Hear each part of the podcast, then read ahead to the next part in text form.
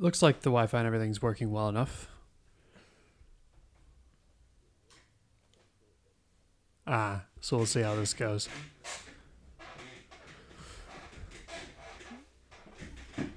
The connection is somewhat uh, spotty. Absolute worst case scenario we could call on the phone, I suppose. And the cell reception in here sucks too. Oh, so, so it's just a double whammy. Calling I suppose on the phone would probably work okay because I've done it before. Mm-hmm. Sure. But it's but kind of we'll a, see. As as places go for a tech fest, I suppose is quite uh, appropriate.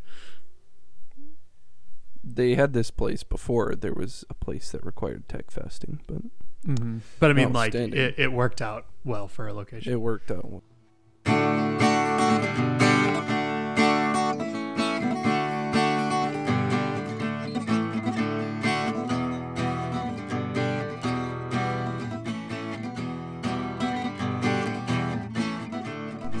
Hello, everyone. And we're off. Uh, first podcast of the Riley's on a Tech Fest era.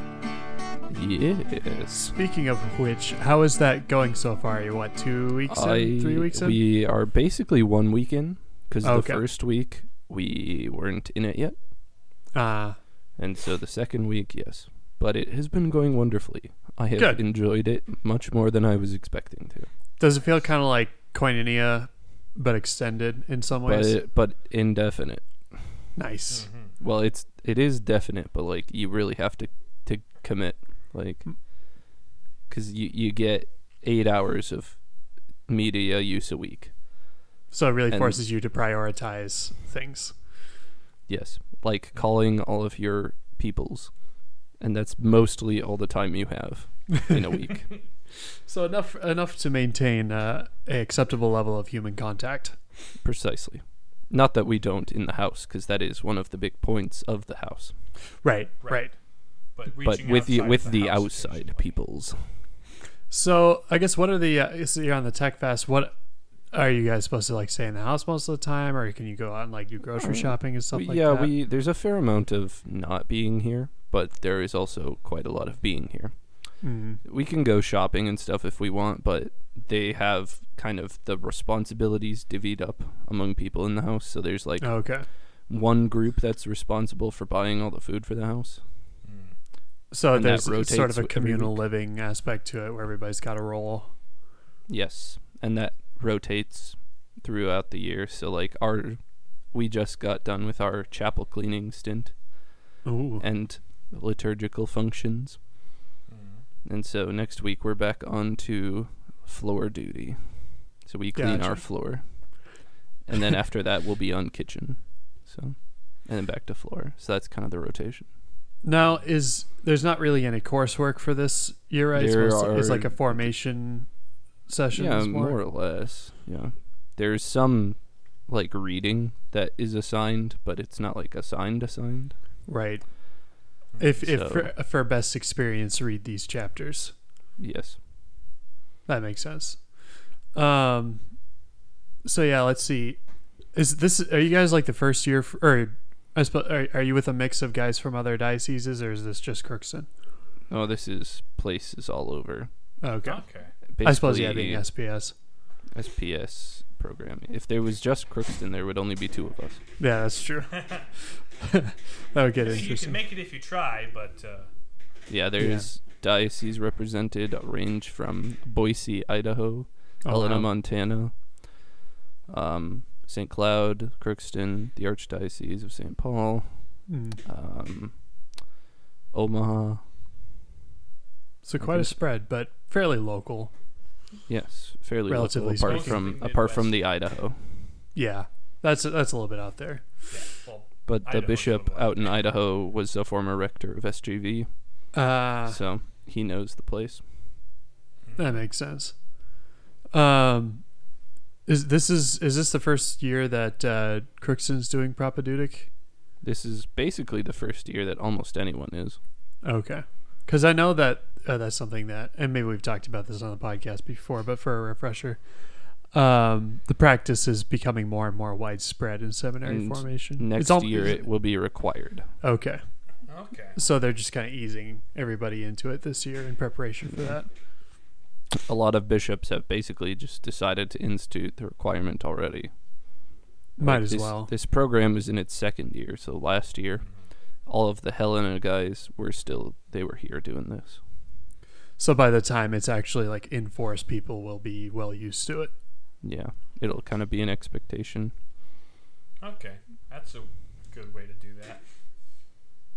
But cool. That sounds like uh, it. Se- it seems like almost uh, a halftime of sorts in seminary formation, because you have your college seminary guys, a couple of years of major seminary, and then formation year, yeah. and then back this is, into. This is usually supposed to happen before you do anything. Oh, okay. So, so right yeah, for me it ends up being halftime, but. For uh, most people, it's supposed to be up before you get rolling. Okay. okay. So, like, if you went from college seminary, you would start with this year, then go into your classes. So, if you, you did, ideally, you'll do this even before college seminary. Okay. That makes sense. If you're one of those people who do college seminary. Mm-hmm. That makes sense. So, yes, it's the before instruction is what the Latin literally means. Is okay. there, um... Was there a particular, uh, like, how did this get started? Where where does it trace its origins to? Um, in Europe, they've been doing something like this for a long time. Mm-hmm. And kind of the idea behind it is sort of like a novitiate for the diocesan priesthood. Sure. Right, yeah, because it's, it's had its roots in, like, like the whole novitiate postulate model has been the case for religious orders for centuries. Yeah. It seem it seems like something that works especially well. I mean, if it works for religious orders, it works. Right. It's probably and works there's, for dioceses. There, the thing that the novitiate does is like gives you a taste of the life mm-hmm. and the spirituality. Those are kind of the primary points of it. So, to kind of taste the spirituality of the diocesan priesthood and get used to a life of prayer before you start academics is actually super useful. That seems, yeah, pretty valuable, too, and from a discernment standpoint. I kind of wish I had had it. Sure. Um, that sounds pretty useful from, like, a discernment standpoint, too. Like, um, before you get, like, caught up in all the classes and stuff, which are only temporary, like, giving you a taste of that spirituality and prayer life. It's like, okay, for your discernment purposes, is this something... I mean, obviously, everybody needs to have develop a daily habit of prayer and stuff, but, like... particular like to give you a taste of what it is particular to priests so mm-hmm. you have a better idea. It's like, okay, this is what my life will kind of look like in the future. So that's that's that's a good good good thing. It uh, I'm uh, glad it's going well. Yeah. So. What's what's happened since the last we spoke? Um Did your house get sold from under your feet? Oh, yeah, that's a whole thing. That's the whole thing that's going on. So our house is up for sale. Um, we Our rental company put it up for sale, and then a week later told us it was up for sale, even though we, we found out. Maybe they figured we would. And they only told us it's for sale because, hey, tomorrow we've got somebody we're showing the house. Yeah. The, although the, there was like a couple with a with a baby, and they were only there for like fifteen minutes because we barely cleaned the house, so it probably didn't look all that impressive. But the story boils down to, um, regardless of if they sell the house, our lease, which is up in May, will be honored. So even if they sold the house today, um, we can stay here until May thirty-first. So that's a relief, which gives us a lot more time to um, find alternate plans. Yeah. Figure out where we're going to be, uh-huh. all that yeah. stuff. So that, that takes a, a lot of the stress off of it, because at first I was just like, crap, like all out of nowhere, it's like, do I have to find a new place to live? So yeah, we have about eight months left. As of the recording of this podcast, mm-hmm. you could be listening to it in the future, and it would be significantly closer or past. Or past. Yeah. Assuming that, that people do the backlog. Recorded media. Mm-hmm. Um... So yeah, that that's uh, sounds like Nathan's not on to me. Oh, I'm not.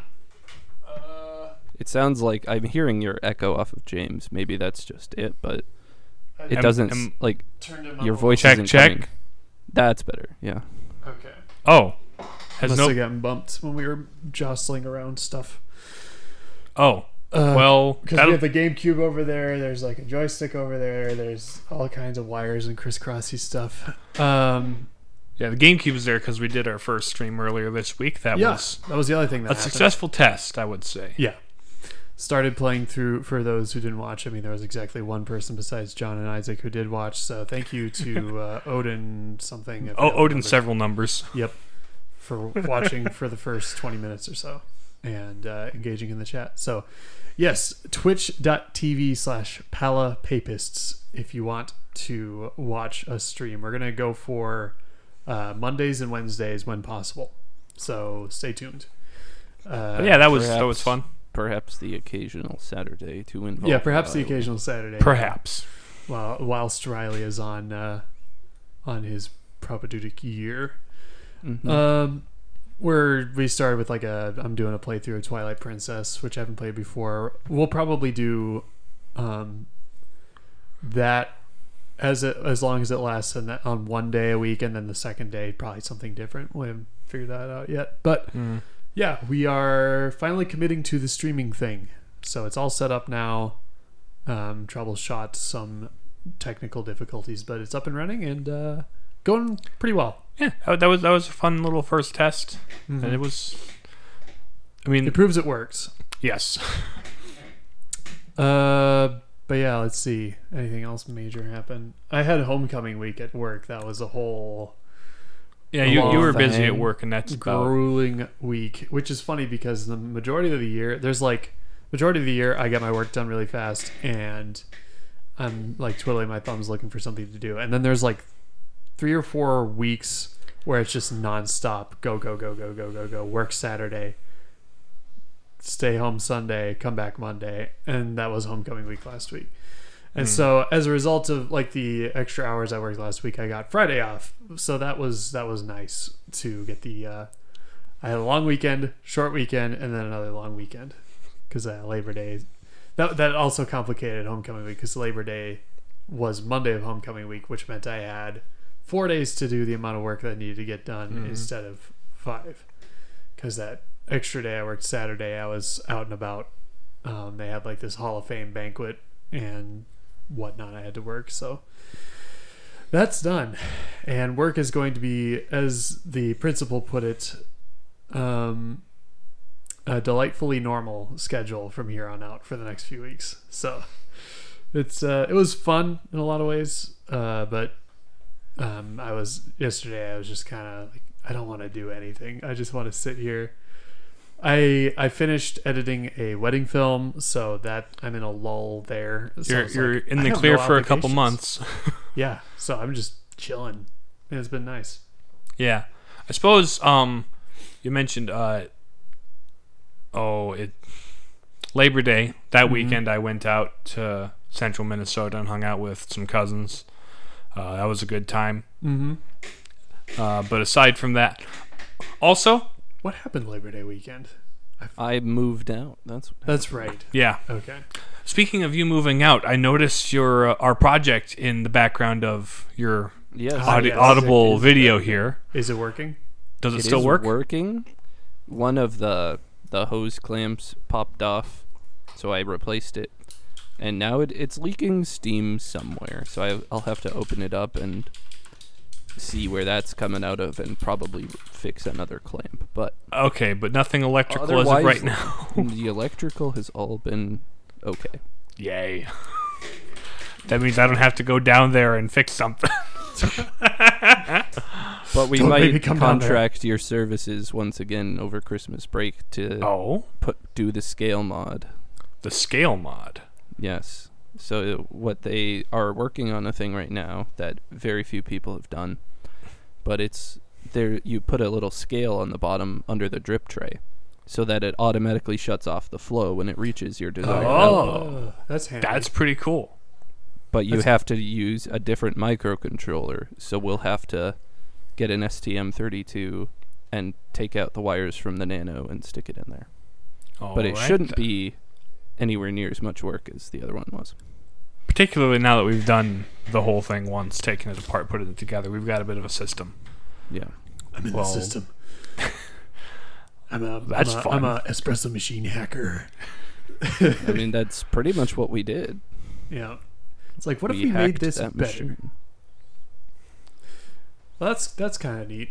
And I'm sure a actual, like, espresso machine with all of these features would be ridiculously expensive compared to... Prohibitively so. Probably somewhere in the order of two grand for the things that this capacity has. Now, what do, what is the cost of the materials that the original espresso machine come down to, roughly? Well, if you put all that together, like seven hundred-ish.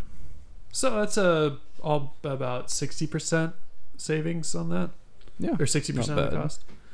The yeah. only downside of this one is it has a rather small boiler.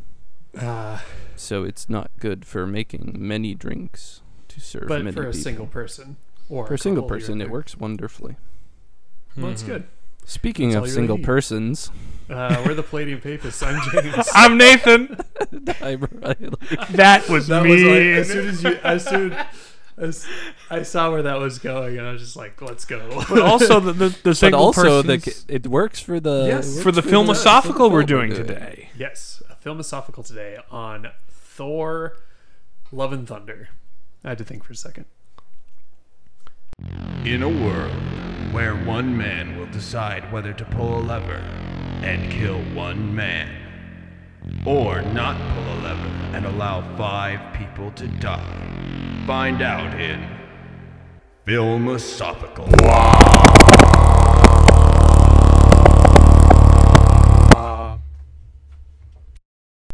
Yes, yes. Uh, Philosophical's the show where we get philosophical about films.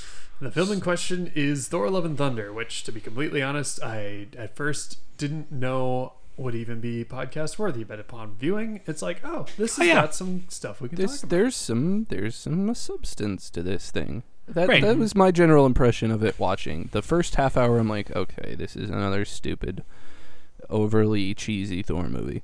Mm-hmm. And then as it got on, I'm like, oh. Oh, wait a minute. Okay. I feel like it even just it has a little more substance to talk about that even Ragnarok had. Mm-hmm. Oh yeah, yeah. I'd Which Ragnarok so. was fun and all. It's just not exactly podcast worthy. Yeah.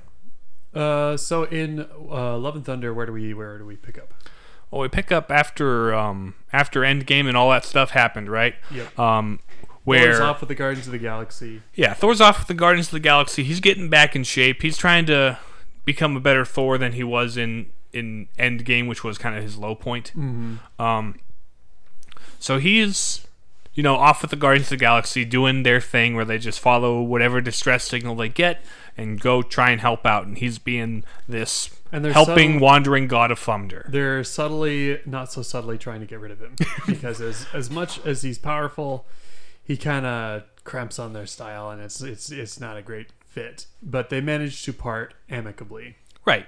Um, particularly since he gets a dis- they get a, dis- a lot of distress a lot of distress calls, pardon me, mm-hmm. uh, and one of them happens to be from his friend Sif, who's like an Asgardian warrior, warrior, and they're friends from back in the day. So he's like, "Hey, I've got to go help her. You go help all the other people in the galaxy if you want." We're like, "Oh no, really? Don't say it. Like say it ain't so. Oh, guess we're leaving now. Goodbye." Yes. So he he shows up to uh, where Sif is, and she's like, "Hey Thor, um, I'm very injured. Um, also, there is a fellow named Gorr, the God Butcher, who is out to kill all of the God figures in the galaxy because uh, Gorr, um, like his backstory is left pretty kind of vague, but the point is he was a de- devoted follower of the Sun God on some planet. On some planet, and there's a terrible either war or famine or something or other, but he gets he lost in the desert with his daughter. His wife dies. His daughter dies in his arms. He's at the end of his rope. He finds an oasis in the middle of the desert where his sun god is just chilling, eating and drinking and having a good time and celebrating the death of a guy who was trying to assassinate him with a relic called the Necrosword. And he's like, oh yeah, Uh, Necrosword is a real bad business because it's like a god-slaying weapon. And Gorr's like, aren't you gonna help the people who follow you and stuff? We kind of care. He's like, that's uh, kind of your job to die for my cause, you know? And and that's... Sorry. So Gorr gets mad and gets infected and by the um the Necrosword, the, the Necrosword and becomes the God Butcher. and starts with killing his own gods. So now he's on a dea, deicide. Yeah, he's on a deicide spree now. Mm-hmm. Um, so meanwhile, meanwhile, another meanwhile, we we're back on Earth, right? Uh, and there's like somewhere in Iceland or something, there's new Asgard established, but elsewhere from that, we have Jane Foster, um, who is Thor's Natalie girlfriend Portwoman. From the first Natalie two movies. Portwoman. Natalie Portwoman. Long may she reign. Well, not very long, because she's got cancer. Oops. Oopsie. uh, so she's trying to be the physicist who, you know, solves wormholes and helps people and stuff and does a bunch of cool stuff, but she's also got cancer, so that limits her ability to do things and the time with which she has to do it. Yep. Um, her and Thor have, like, broken up long since because he just was just off doing galaxy stuff, and she's like, you're never here for me when I need you, and I'm never here for you because I'm doing other things too. They grew apart. They grew apart. Um, At a point where it was necessary for them to commit further to relationship, and they were both kind of scared to do it. Right. Anyway, so one day she's um, sick with cancer and stuff, and she's... It's terminal, right? Uh, there's no way around it, and she's like, but I have to do something with my life. I don't have a lot of life left to do stuff with. So how could I possibly uh, extend this? And she's like, wait a minute.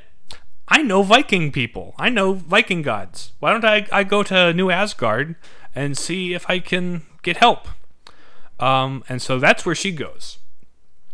Anyway, so after Thor saves Sif, he brings her back to New Asgard on Earth, uh, meets up with his, his friend Valkyrie, oh, oh, he, and Korg tags along with him, the rock guy from mm-hmm. uh, from Ragnarok. Um, so he's talking with Valkyrie, and she's all like, hey, Thor, um, actually, no. He shows up on, on, on at uh, New Asgard, and that's about the same time that Gorr the God Butcher shows up, actually. And he summons a bunch of shadow monsters, and the Asgardians are fighting them off. Yeah, so so Thor joins the fight, and he's like, hi, I'm here to help you save you from the shadow monsters. And then there's uh, a Mjolnir shows up. It's like, hey, this is my old hammer. It, it broke in Ragnarok, but now it's fixed. What's going on? Uh, turns out it's being wielded by Jane Foster, who is now ha- has big guns and a cape, and she's all Thor-like. And he's like, whoa, this is weird. Not See only... my ex-hammer and my ex-girlfriend in the same place.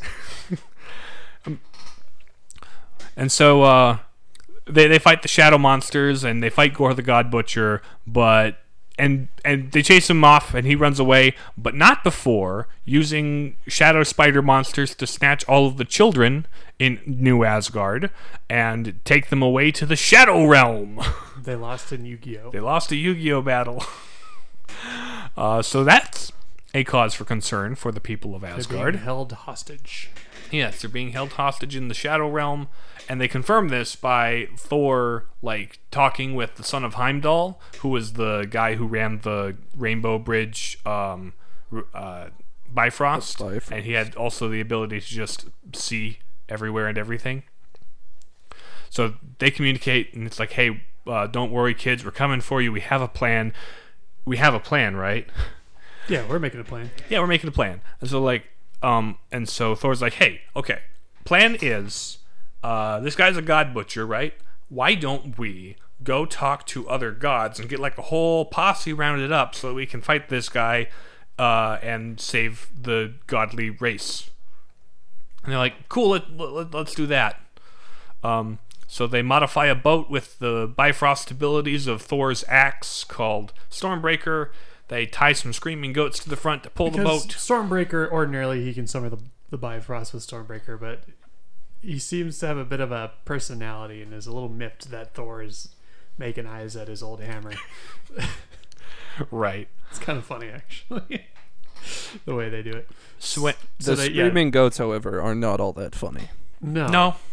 They just, just got annoying. They're just there. Mm-hmm. But anyway, so they uh, start heading off to the palace city of the god people, uh, and Thor's like, "Okay, this is let, let's do this. This is great. Good, good."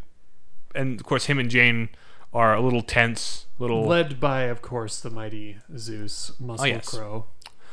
with a Except vaguely not Greek so accent. Muscly anymore. Big Big Mac Muscle Crow. He, oh, he's got like he's got a six pack printed on his uh, his armor the way that old Romans do, mm-hmm. uh, covering his one ab. I assume that is. He has this his this powerful lightning bolt weapon. Yes.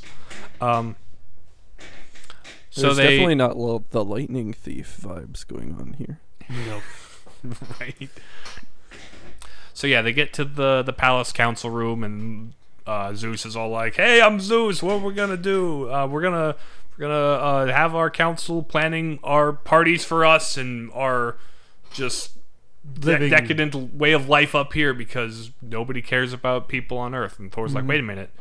I thought our whole purpose as gods was to protect people and to uh, help our people." And he's like, "Nope, that's not how we do." And Thor's like, "Okay, but at the very least, can I can I like borrow your cool lightning bolt?" Uh, and uh, Zeus is like, uh, "No, I don't want you to go after Gorr because that just is going to lead him back here. We're all scared yeah, of you him. You know where we are, and if he gets you, then he's going to find out where we are, and we're safe here. We don't we don't we we're in our little cocoon. We don't want to."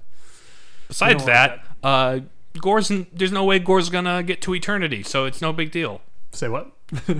uh, yeah, turns out actually Gorr's real plan is to wake some primordial deity thing uh, who's been just asleep for a long time and has is like sealed in like some dimension where if you reach him, you can get a wish. First person to talk to him gets a, gets gets a wish, which is like neat. Uh, we don't want him to do that because then he's just just gonna wish all the gods would die. And bad news. That that's just genocide. And that's they, like, at some point, I forget when, discovered that the reason, like Stormbreaker, since can summon the Bifrost, so the Bifrost is the key to. Oh, they they learned that when they get to the Shadow Realm. Okay, that's much later. Right now, they got to fight their way out of uh, God City. Fight, uh, mm. fight Zeus. Grab his thunderbolt. Fight a bunch of gold guys. Uh, Korg blows up, but they take his face because his face is the only part of him that needs to stay alive. Mm-hmm. Um, so they get in their boat after stealing the lightning boat and fly away, headed toward the Shadow Realm. Um, it's here that uh, Thor and um, Jane Jane have a bit of a heart-to-heart where Thor's like, "Yeah, all this time after losing you and after then having my mom die, my dad die, Uh, my brother died. My planet I, blew up. I failed to save half the universe. My planet blew up. It's I've been a mess, and so I'm just emotionally closed off to a lot of people." But at the beginning, um, I don't want to. Yeah, Peter Quill uh, pointed out to him, it's better to feel crappy having tried to love than to never love at all. Uh, it's better to love and lo- have lost than yes. to never loved at all, basically. Basically, except said in the very Star-Lord way. Yep. And so Thor's like, I want to, I want to feel crappy about you. And he's, he's like, what? He's like, I mean, yeah. And this is where Jane comes clean with him. It's like, yeah, but I have cancer. You're gonna lose me anyway. And Thor's like, mm, okay, that's this is a mess, but we'll make do with the time we have, one step at a time, right? Live in the moment, right? Live every day like it's your last. Uh, so they go to the Shadow Realm, uh, and they show up. Uh, Try, to Try and find the, the children, but the children aren't there. Turns out it's a trap laid by Gorr. Who would have thought? Because turns out your shadow powers are even more powerful in the Shadow Realm. Mm-hmm. And the Bifrost is the key to opening this vault. Right. Uh, Jane finds like the notes and it's like, oh, Bifrost, he needs that. Oops. Uh, so, so he doesn't she, want Thor. He wants uh, Stormbreaker. So she r- runs into the room Thor's Thor's in, grabs Stormbreaker, and throws it off of the comically tiny planet. Mm-hmm. And Thor's like, is there a good reason you threw my axe away? And she's like, yeah, because he needs it. Um, but then he ambushes them. Uh, he uses shadow monsters to, uh, you know, wrap them up and get them all subdued. And he's like, hey, Thor, could you call your hammer for me? Because I need it. And he's like, no. And he's like, uh, well, then I'm going to taunt Okay, the guess pe- they'll die. Guess they'll die. Uh, and if, if you want to be like all the other gods and abandon them. Go ahead, be my guest. He's like, oh, I'm different. I'm different. So he does summon his axe, and they have a big old battle about it, and it's a whole whole thing. But eventually they get, you know, sent back to Earth, and yeah, Gorr Thor's, Thor's trying the... to like in um, in an attempt to extract everybody from the planet to escape to Earth.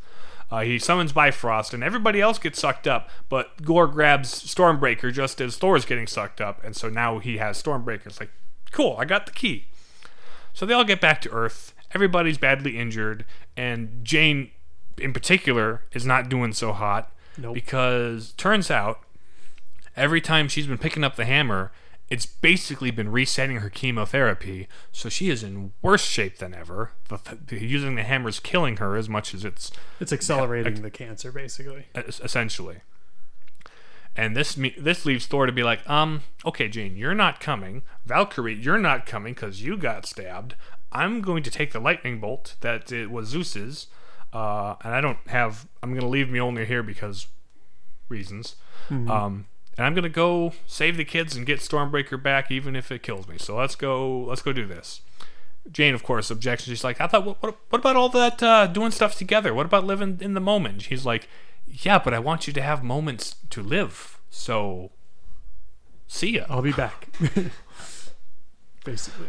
So he goes up to the place where um, Gorr is opening the gateway to eternity, and that's where all the children are. Thor shows up. It's like, okay, he's summoning shadow monsters. I need an army. I haven't, don't have a god army. All I have is kids behind me. So here's what I'm gonna do. Uh, everybody, grab a, whatever thing lying around that you can use as a weapon. And then he uses his god powers that he apparently has to say, whoever holds these weapons shall, for this day, for a limited time only, possess the power of Thor.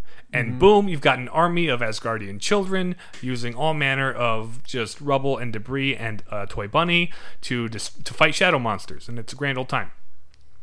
And then Thor goes up to to Gorr. Uh, lightning bolt clashes against sword. There's this big epic battle with them. Uh, and it's it's tight. It's close. Uh, Thor nearly dies. But then Mjolnir shows up because Jane shows up. Because Jane was like, um, I... I come to help you. And mm. Thor's like, come on, Jane, you, you, you're, you're gonna die though. And she's like, no time to talk, let's fight. So they they realize if they break the uh the, the Necrosword, that's sort of what's keep it's sort of eating away at Gorr and causing him to die. So if they break the Necrosword, the source of his power, then he'll die, right? And so that's what they do. They end up breaking the Necrosword, uh and Gorr, it falls limp to the ground, but the portal is opened, uh, so that's that's not cool. Um, Thor tosses the kids, the bif- um, uh, the well, the uh, Stormbreaker, mm-hmm. so they can summon Bifrost. I had Bifrost stuck in my head, mm-hmm. and um, go home. So they all go home, and Thor and Jane chase uh, Gorr into the Eternity Void world. Um, but Jane is all dying and stuff. And Gorr's almost up to this space being who's just kind of chill, sitting there like Zen. Uh, and Thor's like, "Hey, Gorr, could you could you not kill all the gods?" And he's like, "Why not? Uh, choose love, man. Cho- choose love, man. If you're, you're like, dying if you're anyway, kill me, fine. I'm just gonna go spend time with the woman I love before she dies." And so that kind Gorr is also free of the influence of the, the right Necrosword, because it was the sword whispering "kill all the gods," you know, mm-hmm. to him all the time. But now free of the sword's influence and wanting a final moment of peace before he passes on, he asks Eternity to bring back his daughter. Mm-hmm. So his daughter co- comes out and holds her father as she he dies, paralleling what Thor's doing over there with Jane, because Jane dies uh, of. just her wounds and of cancer, because now it's just too much. Mm-hmm. So with both of them dead, Thor takes um, Gorr's daughter uh, named Love, and they they go. Um, everybody on Asgard... Sort yeah. of adopts her now. Yeah. Everybody, all the Asgardians on Earth have their kids back, and they're doing good. Uh, and now Thor has a daughter slash partner in crime to help him continue yeah, to protect those who cannot back, protect themselves. In coming back, she sort of, ad- I guess, uh, has these powers of her own now. Because she came from eternity. Mm-hmm. So she has eternity god powers sort of thing. So that's kind of the gist of Thor: Love and Thunder. Yep. What are some of the things we liked? I was pleasantly surprised that it was a meaningful film at all. Yeah, yeah, I'll echo I did, that. I had come to not expect a great deal from Phase, Phase four, four Marvel. Yeah, this is definitely one of the highlights.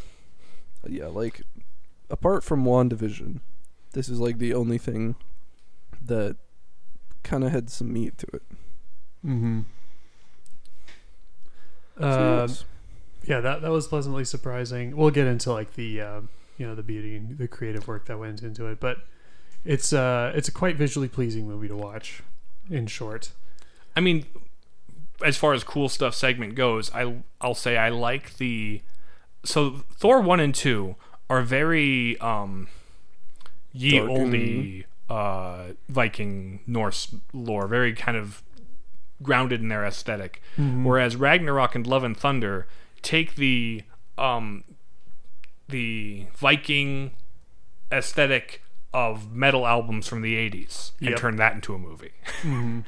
and that goes for the soundtrack also. So it's like it has this more fun, bright aesthetic and vibe to it. Uh, even Thor's costume, like halfway through the movie, I'm like, wait a minute. That's bright blue and bright, bright gold and uh, vivid red, red cape. This is comic Thor. Yep. Finally. Mm-hmm. And just, that that first scene where he's on that planet with the giant glass thing where it's mm-hmm. just like, it's just, you know, someone took the paint palette and threw it at the wall. Like, it's just, and it's, just it's color it's everywhere. Because there's a lot of detail and color, but it's not like noisy and hard to look at. It's like... Right. Dang, this is like watching a painting in some ways. And it's it kind of like representing the the sort of attitude and persona that Thor is trying to show the world. Like, it's the facade. Mm-hmm. Matches perfectly this kind of colorful, gung-ho, you know, comedic, he's trying to put on the personality face. Of the Guardians of the Galaxy, but it's not quite working. Right, it just doesn't fit. And he ends up shattering it. Mm-hmm. Without really meaning to. Mm-hmm. As he shatters his, you know, kind of the vibe of the Guardians.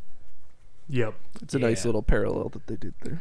There's a lot of neat parallels. I kind of liked how Gorr, using the sword, was eating away at him and killing him slowly, doing evil. But Jane, using the hammer, was also slowly killing her, but she was doing... good, right? One was a self-consuming destruction, a self-destruction. The other was a self-sacrifice, particularly yep. right at the end when it's like she she has nothing left to give but to give herself to help mm-hmm. save Thor and the kids, right? Yeah. So I, I kind of not thought that was a a neat parallel they had. Um, and also I, I I only remembered as watching as I was watching this movie, it's like, oh yeah. That's how Jane Foster Thor worked in the comics. She, she had cancer, and that was making it worse. I forgot about that. So it was a really neat way to, A, bring back the character, and B, lay her to rest. Yeah. Because she just sort of disappeared in the last movies. Yeah. Um, and, and literally they, since Thor two, she has not been in anything. Mm-hmm. They managed to uh, kind of tell us why, essentially. Um, yeah. in, in a way that made a good deal of character and narrative sense. And it wasn't like, hi, I'm Girl Thor, I'm better than you, right? Mm. Which is kind of a bad habit that comic book media can have, where it's like, hi, I'm the M- Mary Sue version of you. And it's like, that's great and all, but why? Yep. She's still very much Jane Foster, but with Thor powers now. Which makes a very interesting character relationship with Thor. Because mm-hmm. they're on a sort of level playing field in terms of power. I mean, they've always like she, he's always admired like her, her mind, her, her mind, and her intelligence. And um, but now she's sort of she's got guns. Yes, Natalie Portman put the work in to get guns for this movie, and I have mad respect for her. Mm-hmm. Natalie Portman and her uh, joined the Python Club for making this movie. um, let's see what else before, because I feel like more is gonna kind of bleed into the uh, transcendental. Yeah, like I mean, that's yeah. most of what's worth talking about in this movie is in that. So, mm. I guess let's just kick it off. Uh, truth, what truths are in Thor: Love and Thunder? Love involves sacrifice and loss. And pain. Mm-hmm. It hurts to love people. And it's sort of a, in the never-ending human desire to have your cake and eat it too, Thor is sort of caught in this tension of, you know, by trying to, you know, at first their relationship, when it's has a chance to go deeper, you know, he sees like a kid and, you know, out in public, and he's like, mm, maybe should we try to start a family? But then they get scared and split off. And like being afraid to lose what they had in the moment, they end up losing their relationship. And then Thor wants to try to do that again, you know, by telling Jane, okay, don't pick up Mjolnir, you're going to die faster. But she understands that loving involve, you have to give your of yourself to love. And at first that's something they were unwilling or unable to do, but they both kind of learned this lesson. And so Thor, you know, understands this and accepts Jane's self-sacrifice and loves her all the more for having done that in and and uh and her memory, because she, being she sad doesn't that mean she died so much to him that he can't let her go. Like, he's his love kind of reaches its completion by allowing her to go. Mm-hmm. Right. Be- because he realizes being sad that she died is better than feeling empty because she was he was never in her life. Mm-hmm. So that's like the big thing. Um, it's uh, it's interesting too how like his character went from, because the the thing that the movie acknowledges, like the this and Ragnarok acknowledge, they don't like pretend the first two Thor movies never happened, but they sort of do something different with Thor and advance his character in ways the first two movies didn't. As uh, because represented the first two by Thor movies, place. He was kind of flat. Yeah, like, yeah. He was big, strong Thunder Man who beat up, you know, trolls with his hammer. Yeah, basically the Avengers uh, movies and the last two Thor movies like tore him down, and it's like, okay, what's left? So at first he's kind of faced with that's trying to fill this empty hole in his life by going around with the Guardians of the Galaxy and trying to be all like, you know, swashbuckly and rad, but it's it's sort of like you said, a facade. It doesn't really work. Um, he because he had tried this thing where he's like, okay, I'm the king of Asgard now. I have duties to do. It's like, well, okay, everything was taken from me. What if I try to be this uh, lone um, space pirate? Space pirate, and that doesn't work. And so he sort of brought back full circle into responsibility for and, the people of Asgard and love. And he now has a daughter to raise, essentially, at the end of the film. And also, um, Thor's contrast with the rest of the pantheon of other god figures mm-hmm. is interesting, where Thor has adopted, ever since the Avengers and his first movie, this dedication to protecting people who... fighting for the good of those who can't fight good, as Korg puts it, I yep. believe. Yep. Where it's like, I have this... Um, status, this this power, and this responsibility to this people who I am the king of, hmm. essentially. Um, he tries I need to hand to it off to Valkyrie, but it doesn't. It's like it doesn't suit her well. She's a no. horseback riding, spear throwing woman. Yep. And of course, she's still she's still king back on Asgard because Thor's off in his space trailer with uh with Love, right? Mm-hmm. But it, it it's interesting to see Thor kind of, and even Jane honestly, embody what the uh, the gods should be uh, versus what they actually are, which is a bunch of self-indulgent jerks. Mm-hmm. Which is an accurate assessment of like the different pantheons that they uh, portray, that they display, yeah. Especially yeah. like the Greeks, like yeah. yeah, Zeus being the king of the uh, the butt heads up there. It's like, yeah, that makes sense. Mm-hmm. This is nothing like Disney's Hercules, and it's good. How do you mean Hercules? Who shows up in the post credits? Because Marvel's Hercules needs to fight Thor, apparently. Mm-hmm. They're they're they're forming the nineties Avengers with White Vision, and uh, I think uh, Black Knight was in uh, Eternals. Not like I care. Yeah, I have no idea. Also in pantheon god place, there's a couple large people, like I believe, show up in uh, Eternals at some point. So oh yeah, that may have been a sideways reference to that. Not that I've seen the movie, I don't care. The other thing uh, you pointed out last night after we watched it, Nathan, was like the how the mechanics of Mjolnir work. Like being worthy oh, of the power right. of Thor means being willing to sacrifice your life, and that's why Jane Foster is worthy to be Thor. Yeah, and that's why Steve Rogers was worthy to be Thor. He yeah. was worthy ever since the first time he said, "I could do this all day." Yeah, well, and then that's why Thor was worthy to be Thor in the end, is because he it, it came down to him versus the the destroyer robot from the first movie, where he's like, mm-hmm. "Hey, Loki, you're after me. If it's me, you're after. Leave everybody else alone." Uh, and in a and certain then, way, like Jane, in sacrificing herself to the point of you know, and actually dying, becomes more of a Thor than Thor was in that regard. I mean, in the mid-credit scene, she goes to Valhalla because mm-hmm. she died in battle. So, yep, neat, interesting implications there, but we won't go into that. Right. uh, let's see. What are some other main elements of truth that we can touch on in Thor? Kind of hit like Thor's own personal emotional arc. Yeah. Throughout this movie, it's just kind of. Like him, just his approach to pain, not even responsibility, and not even with regard to relationship, just like solely interiorly. You see some healing happen for Thor in this movie, which yeah, he like takes this approach of numbing and distracting, and you know, kind of in a very Bachelor-like way, going and just trying to forget about or numb his his desire for something more. Mm-hmm. He has to live for something.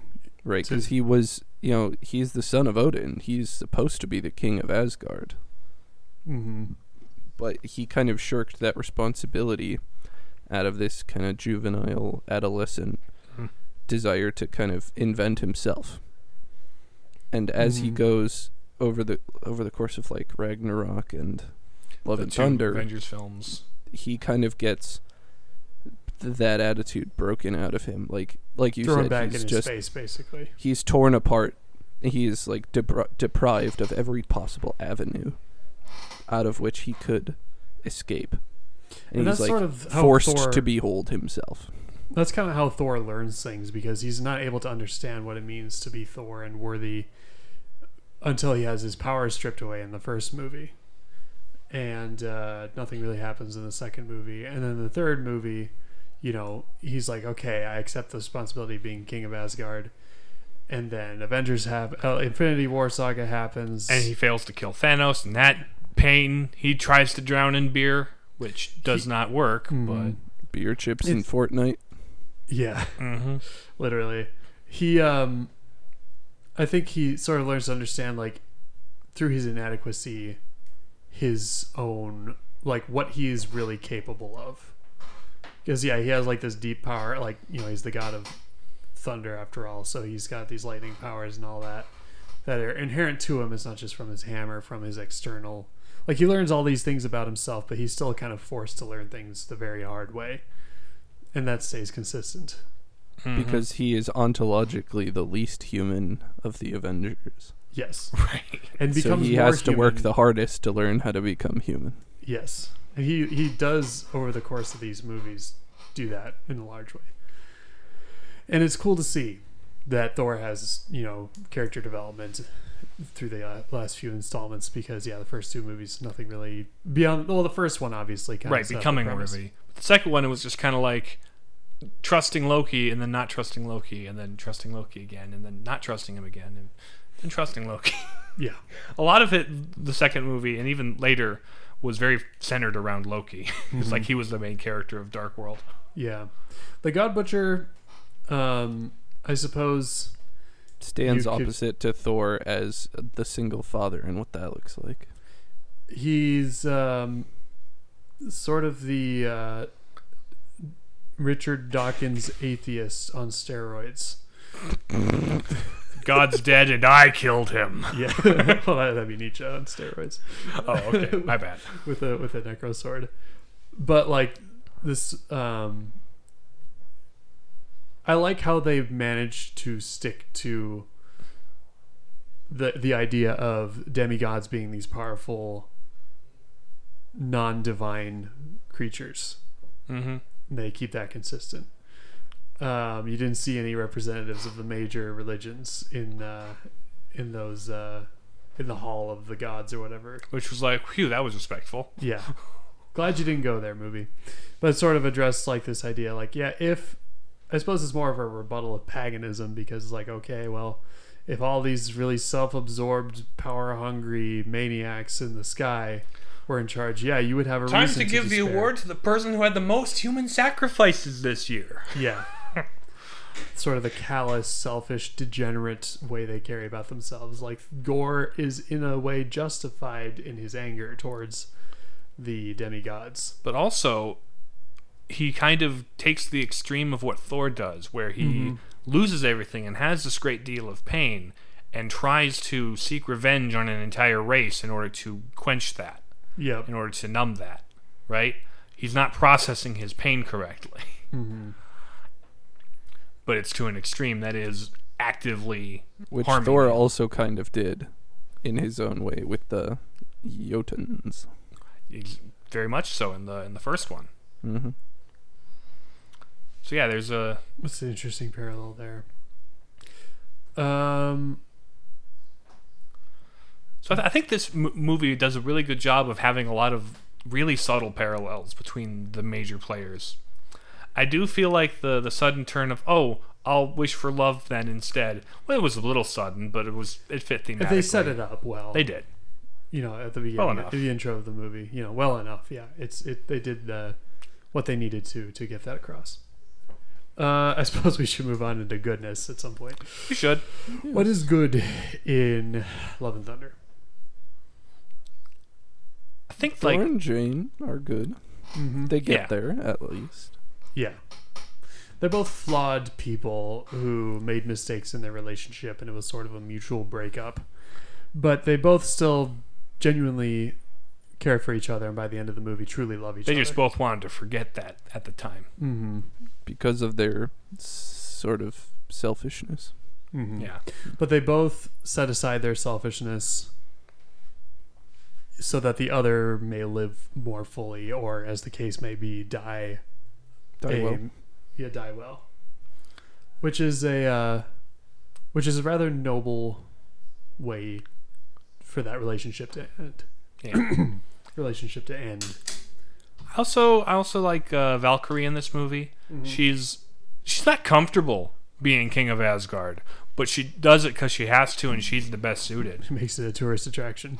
she that, she kind of does, but it's she doesn't. Nothing really happens for her character other than just kind of being aware. She, like, she's a constant, kind of like Korg. Something of a mediator between Thor and Jane uh, mm-hmm. on the trip. Yeah. Right.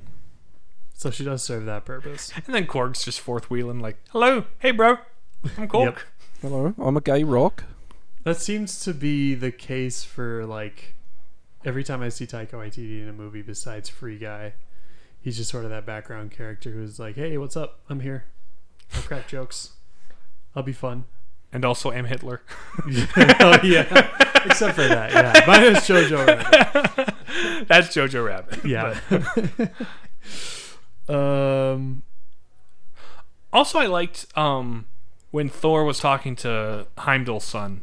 Oh yeah, uh, that was just like him tr- try- growing into a leader figure, and also having this putting on a brave face for the kids. Mm-hmm. Like w- whenever you involve kids, the stakes suddenly get icky. Yeah, you know, he literally empowers the kids to help them. He doesn't just save the day; he empowers the kids to win their freedom. Leads by example. Mm-hmm. uh, literally turning them all into little Thors and having a you know a lightning bolt shooting stuffed rabbit. So yeah, um, and and Thor's like sort of adoptive fatherhood of what's her, of love of love is a good thing. At, at the end. Yeah, it's a good way to end the movie. So yeah, lots lots lots of good stuff yeah. in uh, Love and Thunder. Uh, beauty. We touched on some of the aesthetics. Uh, very like in the era of uh, visual effects, sweatshops, and uh, mediocre results, this movie, stylistically, aesthetically, is very fun to watch and very pretty. Yeah, it's got that It's like a comic book that moves. The the sequence where they're in like the Shadow Realm, where it's just light and dark with, you know, the... With like, I, I love how whenever they use um like Mjolnir, there's a little bit of blue. Mm-hmm. Whenever they use the lightning, there's a little bit of yellow. Like, there is color. It's just coming from these objects of power that break through the shadow. Yep. It's a cool uh, it's a cool set piece and uh, a sequence overall. Also, I, I think Gorr's eyes like glow, glowed orange. Yep, they too. did. So it's like there was it, it drew attention to right where you needed to look. Apparently, uh, apparently you were saying like Gorr um, in the comics didn't have a nose. Yeah, he's he's an alien that doesn't have a nose in the comics, and that they upset let, some people. They let him have a nose it. in this, probably so he wouldn't like cut it off for the role, you know, because. He'll gain like four hundred thousand pounds to be the sandworm, sandworm in Dune, for example, or lose however many pounds he did for that one movie. So they probably wanted to hide that fact from him so he wouldn't just like go and cut his nose off. Or to make the makeup or V F X department a little cheaper. Yeah. Or to actually have the actor be recognizable. And, and probably just so people wouldn't be like, this guy's just Voldemort. Probably. Or look too much like the... um. The guy from Endgame, Endgame, the sorcerer um, dude. I don't remember his name. I don't remember it either. He had a name, I think. Probably one of the, the guy that worked for Thanos. Thanos. Yeah. yeah. Anyway, but like, yeah, that's like the music choice also was really fun. I like how the the last Sweet so- Child of Sweet Mine, Child of Mine. that was a it was a nice. That fit. was a very clever use of that song. Yep. Because not only is that song about an old love. Literally, right? Mm-hmm. Like in the lyrics you read, it's about a past relationship. It also, Sweet Child of Mine, he adopts a child at the end, mm-hmm. the and re- reason, it reminds him of the you know the woman he loved. It's, it's all it's all great. yeah. Yep, it's a, it's it's like oh wow yeah they actually they didn't just throw that in there for the recognizability and marketing. It uh, it fits with the the visual aesthetic as well, like you said with like the uh, the metal. Elements. Yeah, it's it's a it's less uh, old dusty book. Norse mythology and more metal album Norse mythology. Mm-hmm. This is, yeah, Masters of the Universe almost. A little He-Man. Yeah, a little bit. They threw a little bit of that in there. But yeah, uh, solid, solid outing on those counts. Yeah, one of the better additions to Marvel Phase Four. What? Uh, Which Unity. Isn't saying much, but right, Unity. What draws everything together? Love and responsibility. Love and thunder. Yeah. Anthropology. Okay. Love and responsibility. Okay. Which is mostly about anthropology. Makes sense. Uh, sweet child. What is a human being? What are we made for? What are Love. we doing? And what does that take? Responsibility. Everything. Who are those guys? What are they up to? What's he doing? they're they're in that like uh, reflective water world where, with with Eternatus and or with Eternity, I mean, and um, uh, which is Thor's like parallel to like the Soulstone realm a little bit. Wait, I was about and to say also the Jane, did you do it? Yes. What did it cost? Everything. Everything. Actually, but though. actually though, yeah, it's uh, mains main, keeps that consistent. So yeah. But yes, love and responsibility. Keeps the main thing the main thing. And thunder. And, and thunder. thunder. Yeah. Gotta keep that in there. A lot of thunder. It's, fun, it's funny how like you sort of references like, oh yeah, oh, uh, Zeus is so cool. I basically like based my whole thing off of him. He's, He's lightning, I'm thunder. And it's interesting we have three different thunder weapons in the entire movie. You've got Mjolnir, the lightning bolt they steal from uh, Zeus, Zeus yep. Stormbreaker, and Mjolnir. And Thor uses all of them mm-hmm. at different points in the movie. And he picks. He's so worthy of Mjolnir because he picks it up. He's like, okay, okay, okay, good. just just checking. And, and Stormbreaker gets jealous, slides into frame. That was that was a funny little addition to give the hammers or the weapons personalities. Yeah, that wasn't really. They present didn't overplay it, which was nice, but like they did it in key moments, so it's quite comedic. So I, I liked that. Yeah, overall solid film. Anything, uh, anything else we want to add before we wrap stuff up? Alrighty then. Well, thanks for listening to the Palladium Papists. You can listen to us on Spotify, Stitcher, and Apple Podcasts. Please leave a rating to let us know what you think of the show, and follow us on Twitter and Facebook and twitch dot t v slash Pallapapists. Uh, if you have any questions, comments, concerns, complaints, or suggestions for future episodes, email us at palladium papists at gmail dot com, and we will talk to you again in the next... No, we'll talk to you again next time. No promises. Uh, bye. Bye. See ya.